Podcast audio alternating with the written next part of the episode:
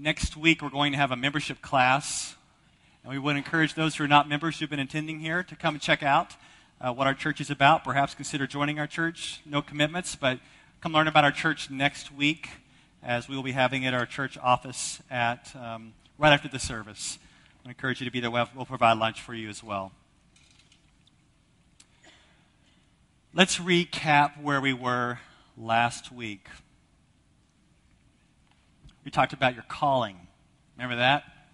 For those of you who weren't here, you go online, listen to it.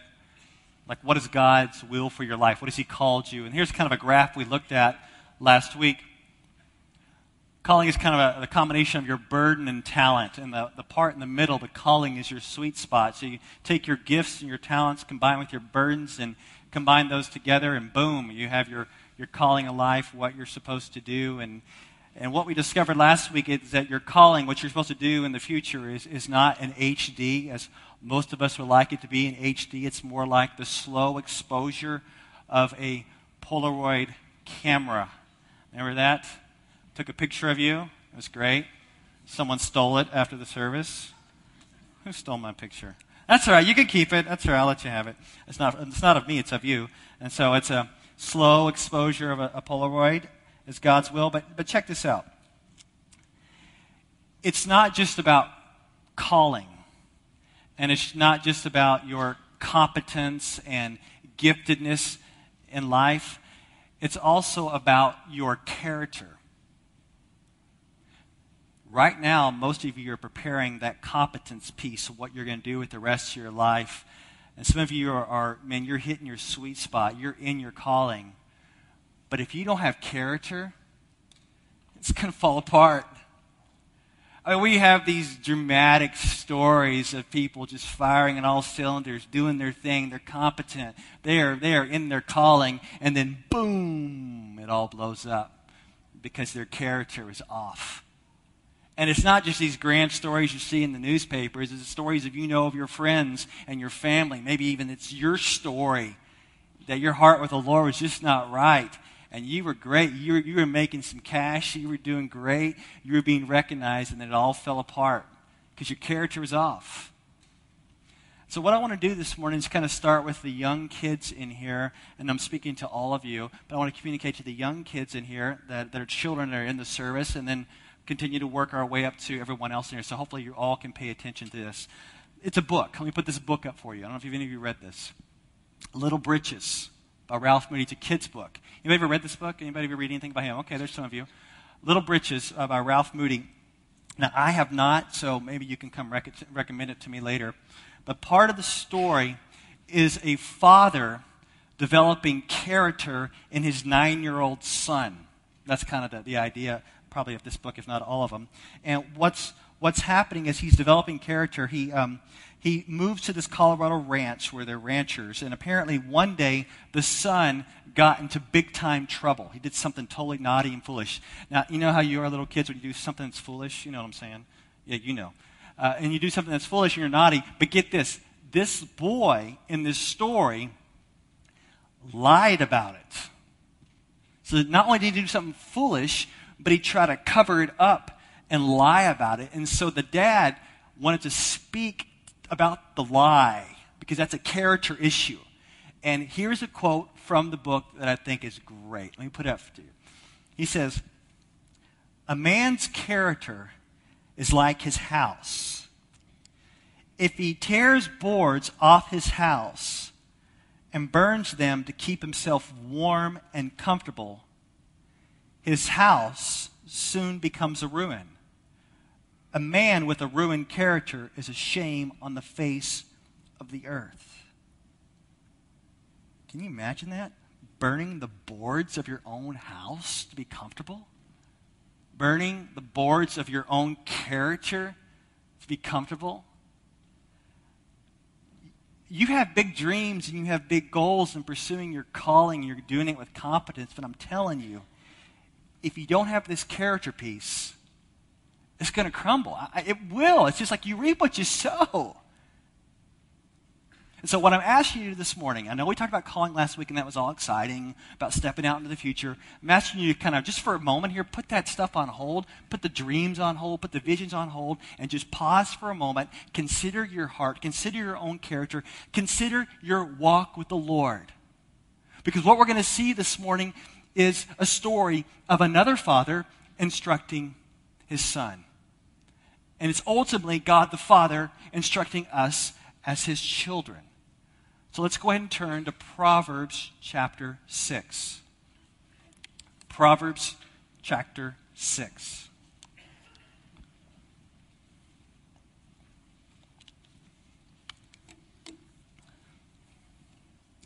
And what we have in Proverbs 6 is the father instructing his son. We're still going through the book of Proverbs. And the father has been instructing his son how to walk in ways of wisdom. Here's some basic life lessons as he navigates through life with wisdom. And we're going to look at verses 1 through 19. And I want to kind of give you kind of a, a, rather than giving you an outline this week, I want to kind of give you a, a summarizing statement, a title that can fall under certain categories. So let me put it up for you. It's the title of the sermon. It's cosigners, sluggards, scoundrels, and the other seven deadly sins. I'm not trying to be fancy. That's what it's talking about. Cosigners, sluggards, scoundrels, and the other seven deadly sins. And through each topic, the Father is going to teach about financial responsibility. And then he's going to train about hard work. And then he's going to, he's going to finish with talking about some warnings, warning his son as he moves out into the future. And as we go through each one of these, we're going we're going to look at what the verses mean. We're going to connect them with us, and we're going to also look to Jesus. So let's start with the first one, and that's cosigners, as the father is teaching some financial wisdom to his son. Look at Proverbs 6, verse 1. My son, if you have put up security for your neighbor, have given your pledge for a stranger. Stop there the issue seems to be pledging or co signing to secure the debt of someone else. Perhaps this other person cannot get a loan, and so they need someone else to vouch for them to, to, to, to back them up if they default on their debt. And it may be a neighbor who needs to get this loan. It may actually be a stranger who, who may entice you to co sign for him so that he can get this loan, and you may do it out of compassion. You may do it out of greed. Maybe you'll get some kickbacks.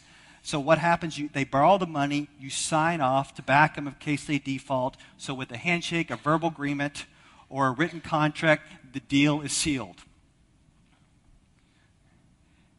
But it's often a bad risk because the person could default, and if he defaults, the debt can fall back on the cosigner. Now, this is some, some ancient stuff going on here, so I, what I want to do is have you understand this in everyday language. And so I thought, I saw something this week I thought would be a really good idea. Someone else uh, quoted from it, so I decided to this morning, I'm going to quote from the Federal Trade Commission. Uh, I've never done that before, so this is going to be awesome. So let me quote from the Federal Trade Commission on co-signing. Get this. You are being asked to guarantee this debt. Think carefully before you do. If the borrower does not pay the debt, you will have to. The creditor can use the same collection methods against you that can be used against the borrower, such as suing you, garnishing your wages, etc. If this debt is ever in default, that fact may become a part of your credit record as you can see, that putting up security for another may not be the prudent financial decision. And if the son has discovered that he has done this handshake, this verbal agreement, he has co signed off on someone else's debt, he is now to do everything he could possibly do to get out of that agreement. Look at the following verses, starting in verse 2. It says, If you are snared in the words of your mouth, caught in the words of your mouth, then do this, my son, and save yourself.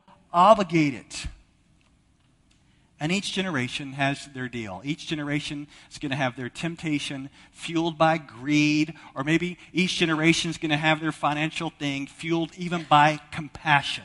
Because I think in this congregation, more of you will make stupid financial decisions not because of greed, but because of compassion. You actually have compassion. You want to help people financially. And so if someone approaches you and they need help financially, how about this? If you can, just give them money yourself. If they're really in need, here, have money. Nice knowing you. I love you. Here's some money. Give it to them. Maybe give them a loan. If you give them a loan, if they're brother and sister in the Lord, give them an interest free loan. But don't sign on the dotted line for this huge loan that if they default, it's your downfall. That's what the Bible's warning against. Be generous, but don't be foolish. Do not take on bad risk.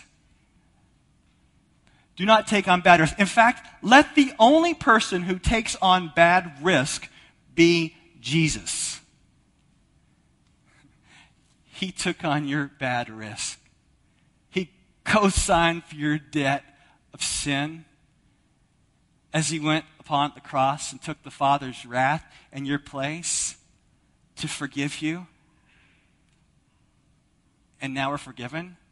And later on, we'll sing, Praise the one who paid my debt. Let Jesus take on our bad risk, our sin risk. But let's be wise as we move financially with prudence to the future. So that was kind of some teaching he wanted to give his son. And that, that, that may apply to some of you, but then he's going to move on to some more, some training. And so he's going to get a little harsher now with his son. And he moves on to this, this idea of sluggards. So that's where we come now to the, the second aspect here. We move from cosigners to sluggards. Look at verse 6. Go to the ant, O sluggard Consider her ways and be wise. So if you find yourself here, you're a lazy person, take notice and learn from the work ethic of the ant. Verse 7. Without having any chief, officer, or ruler, she prepares her bread in summer and gathers her food in harvest. So you have this ant, self motivated. She works hard. She prepares her food. I mean, don't you just love to see ants when they're like carrying a big old french fry? It's like, man, are they about to dip that in ketchup? I mean, they are just working hard, gathering their food, following through. They have initiative, they have followed through. Ants are not making excuses, they're actually doing the work and they're, and they're pulling it off. So watch the ant, you sluggard. And then he gets even more rebuke to the sluggard, verse 9. How long will you lie there, O sluggard? When will you arise from your sleep? A little sleep, a little slumber, a little folding of the hands to rest, and poverty will come on you like a robber, and want like an armed man. That's great. So poverty's going to come upon the sluggard like a, a robber. It's like going to be this ambush. We're going to sneak up on the sluggard and just jump him. And this, this sneak attack is due to his actions, and it happens little by little. Notice the repetition of the word little. Look at it again. Verse 10. A little sleep, a little slumber, a little folding of the hands to rest. So here's the deal the opportunity to work presents itself, and each time the hard work is about to get there for the sluggard, he always opts out. He's like, okay, I can kind of do some little piddly things, but when the work, hard work comes, a little sleep, a little slumber, a little folding of the hands, I am now going to opt out of the hard work. And he does this little by little. He dodges the real hard work. And I believe it's just true of human nature that every single one of us in here, we have a sluggard streak. We do. We have these streaks where we just kind of go through laziness. I do, you do. And it's hard to tell because most of us do not lie around all day and sleep. Like, oh, I just want to sleep. I mean, you might want to, but you probably don't do it. We're just going to sleep all day, day after day. So basically, what I'm not accusing you of is I'm not saying you're not busy. Because if I asked you, every single person in here would say they are busy. I don't even want to do a show of hands. Because every single one of you, you think you are busy. And I do not doubt that you are busy. But I can say to a lot of you, you are busy because you are lazy. You are using your busyness as an excuse to keep you from doing hard work. Because you're often busy doing the busy work and you're not doing the best work because the best work is actually the hard work and you don't want to do that. And so you will tell me and your friends, you may, I am so busy. Let me just think about it. You know what this looks like in your life at school or at work, where you can just be doing a lot of small stuff you need to do. You, you've got to do it, but you're avoiding the hard work. Yeah? You're avoiding what you have started and stalled out on. You, just don't want to keep pushing. You had the initiative start, but there's no follow through. But you're busy, and yet because you're actually lazy, not doing the hard work, your project's not done. And when you get into the real world, when your projects aren't done, they can sometimes fire you, even though you're really busy. If you're not doing what you're supposed to be doing, in a sense, you could be burning the floorboards of your own character house because you're covering up your laziness with busyness.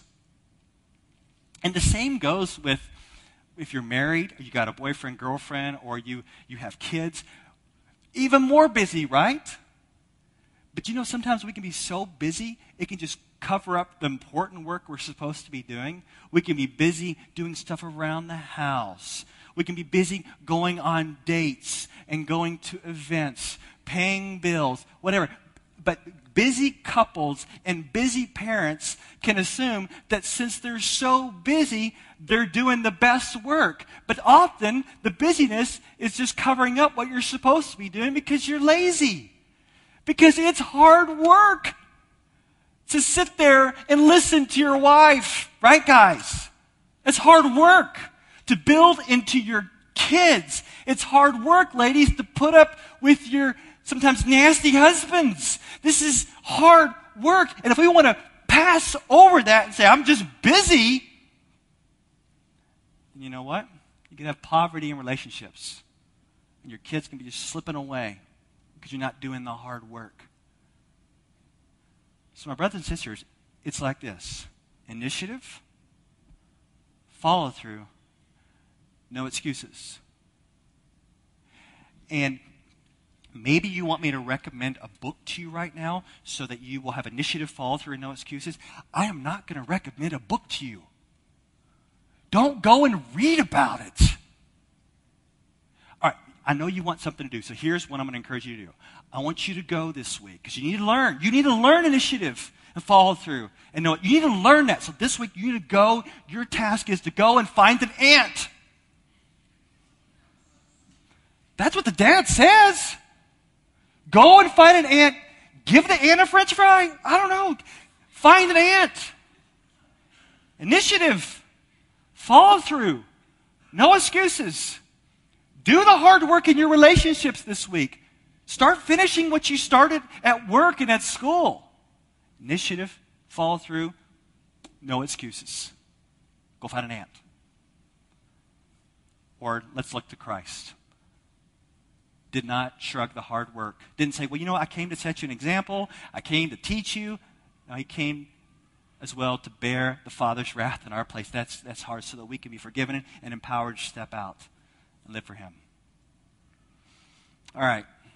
Cosigners, dealt with them. Sluggards, we dealt with them. Let's move on to the last one. Number three. Scoundrels and the other seven deadly sins. Now he's going to start warning his son in verses 12 through 15 and 16 to 19. He talks about the scoundrel who's a wicked man. He describes him as a, as a dude who misuses his body parts, all of his body parts. He's just using them for wickedness. So we'll see the, the parts of the body used for evil. And he says, you know what? This guy is doomed for judgment because God actually is opposed to him, hates his evil activities. So let's look at his character starting in verse 12. Let's just kind of kind of keep the Bible open in front of you for a little while as we look at these. He says, A worthless person, a wicked man, goes about with crooked speech. He's a liar, deceiver. Verse 13. Winks with his eyes, misusing the body parts. Winks with his eyes, signals with his feet, points with his fingers. This is like, he's like kind of just like scheming with his cohorts. They're about to maybe ambush something, somebody do some trick. And so he's signaling with, with wickedness. Verse 14 With perverted heart devises evil, continually sowing discord. Therefore, calamity will come upon him suddenly. In a moment, he'll be broken beyond healing. His heart's off. He's doomed for judgment. Evil plans going to turn back, backfire on him, and suddenly he'll be broken beyond healing. But keep moving on. Let's look at the other seven deadly sins. We saw the traditional deadly sins this past winter. All sin is deadly, but here's seven more. God is opposed to the scoundrel. Stick with me. Verse 16. There are six things the Lord hates. Seven that are an abomination to him. All right? Let's see what God hates is against. Look at the sin number one, verse 17.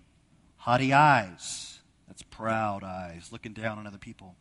Look at the second a lying tongue, deceitful and unfaithful.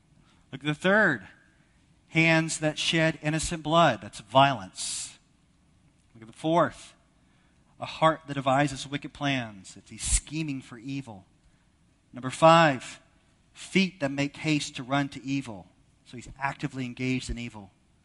Number six, a false witness who breathes out lies. That's misleading testimony. And number seven, one who sows discord. There they are.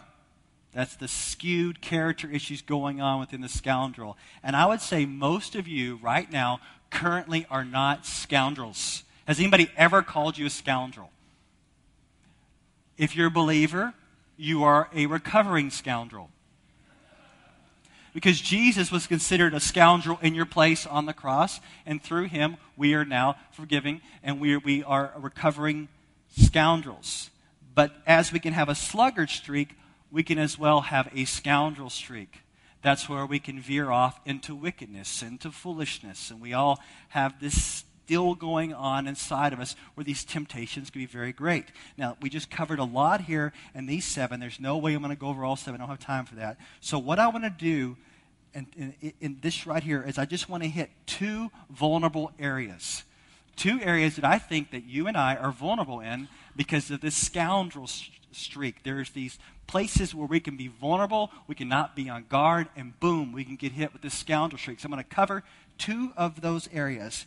And one of them first starts in verse 14. Look at it again. It says, With perverted heart devises evil. Look at verse 18. A heart that devises wicked plans.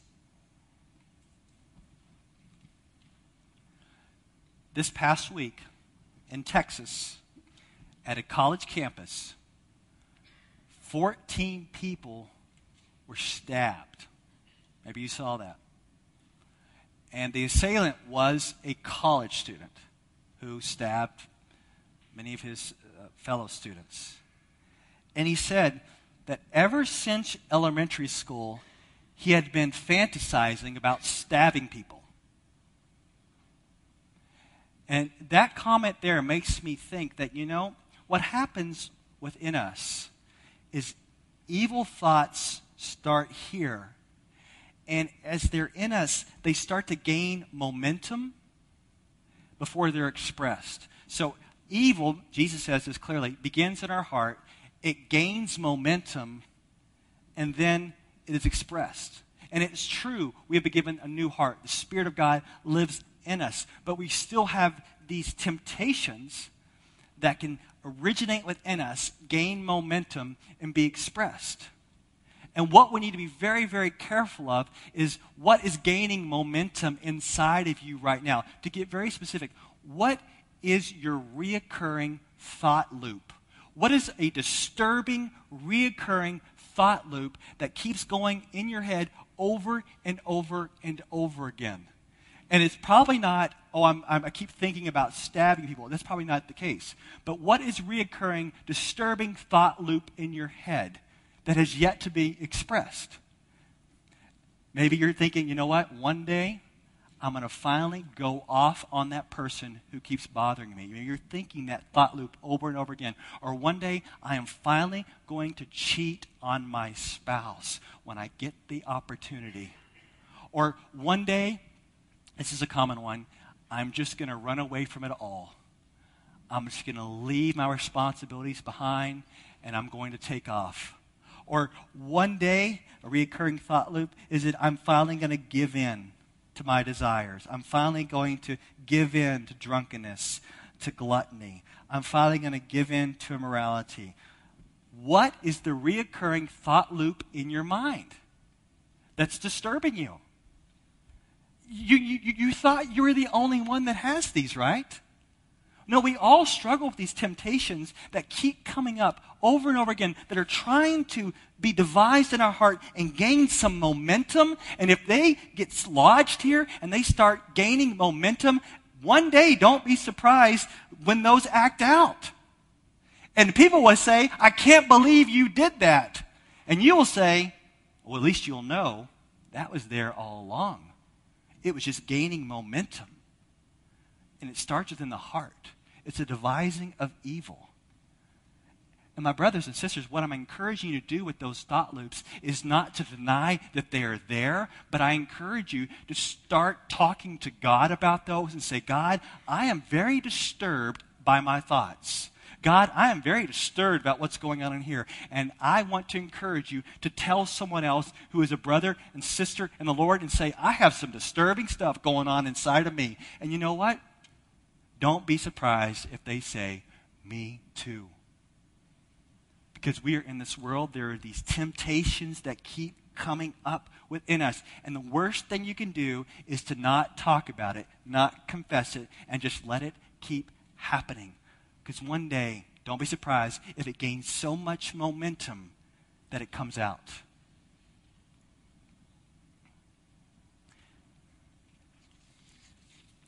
The last thing on the scoundrel streak that can pop up in our unguarded moments. Once again, look at verse 16. There are six things that the Lord hates, seven that are an abomination to him. It's like, you know what? God hates these six things, but let me really emphasize number seven. And what is number seven? What's the last one mentioned?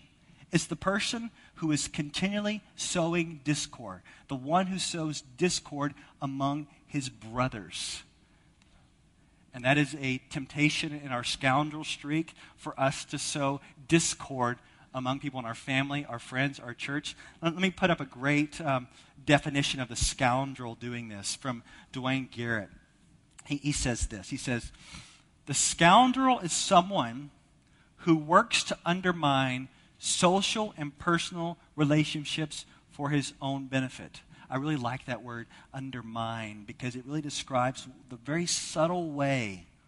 You know what I mean? The subtle way people may try to undermine you at work, undermine you at school. You, you feel when, do you feel when someone's trying to cut you under, to undermine your authority, to undermine your, to belittle you. And it often comes out through words. It happens in churches. It happens in families where people are constantly trying to undermine you. Don't you hate that? And, and sometimes you can see it displayed publicly. Do, do, you ever see I mean, boyfriend, girlfriend, husband, and wife, and you see the way a wife talks to her husband or the, the boyfriend talks to his girlfriend in public? It's like a, it's an undermining, it's like a sarcasm, it's speech that is almost threatening, and you go, wow, if that's the way you talk in public, how do you talk in private?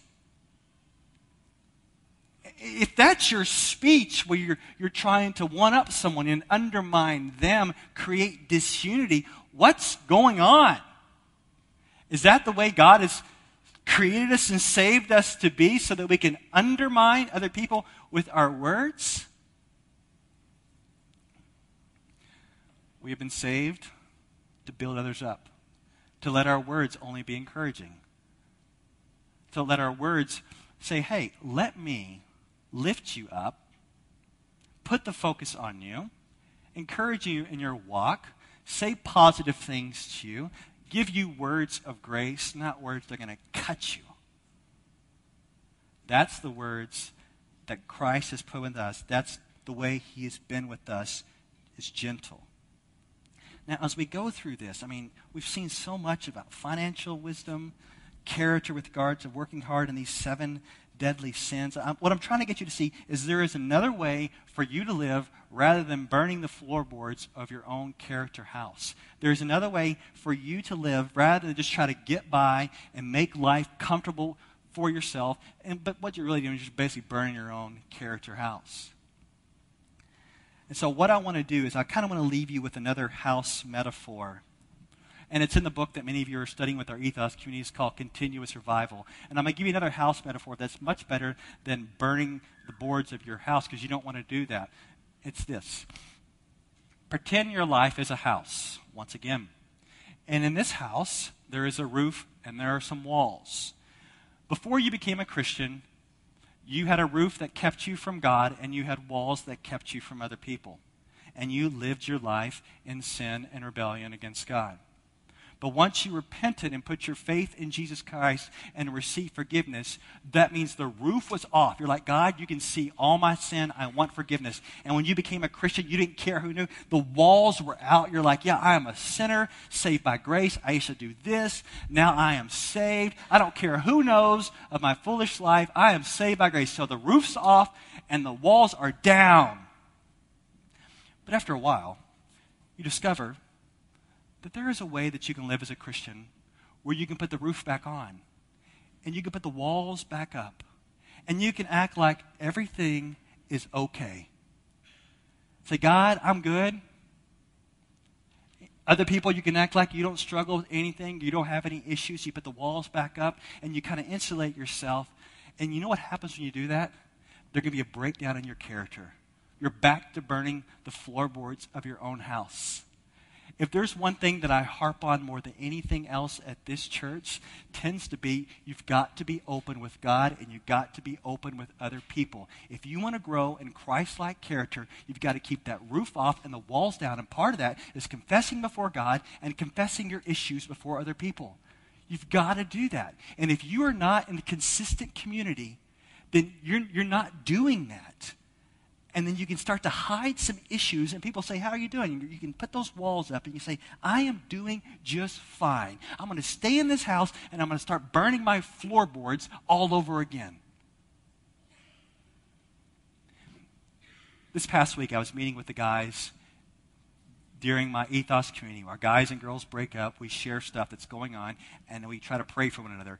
And i confessed to the guys this week. I said guys Recently, I have been very focused on buying a recliner. I know. I've been obsessed with buying a recliner off of Craigslist. Because you know how every guy has to have his chair. And I've never had my chair. And I think, I've earned a chair. And I need to find a chair. So I've been on Craigslist looking for a chair. But I wondered why I was so obsessively looking for and I realized it's not that I really want the recliner. I want what the recliner represents, and that is peace.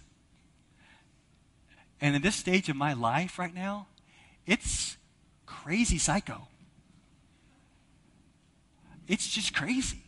And I think if I could get a recliner, then I can have peace. And I'm confessing this to these guys because the reality is, is that I can buy the recliner. It's not going to give me peace.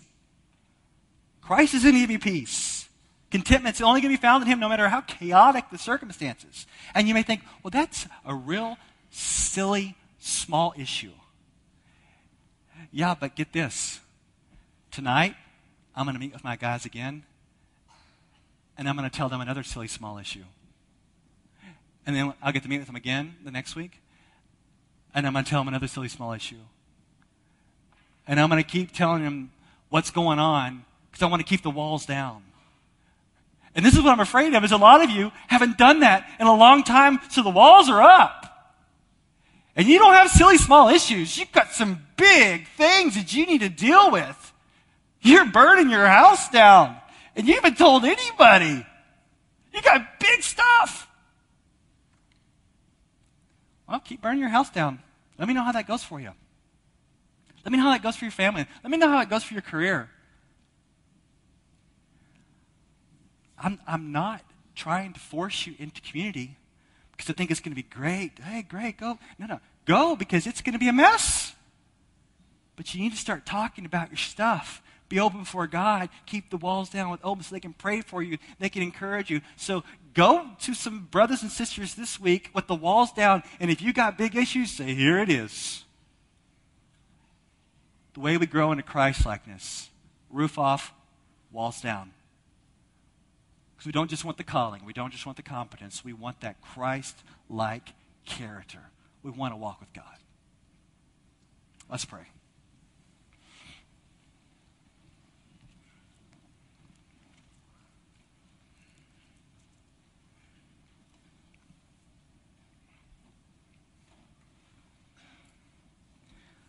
Lord, I pray for my brothers and sisters right now who are very gifted, very competent, and they're functioning at a high level. But they are they're off. They're off with you, they're off with others. There's something off inside. If we projected their thought loops up on the screen right now, they would be horrified.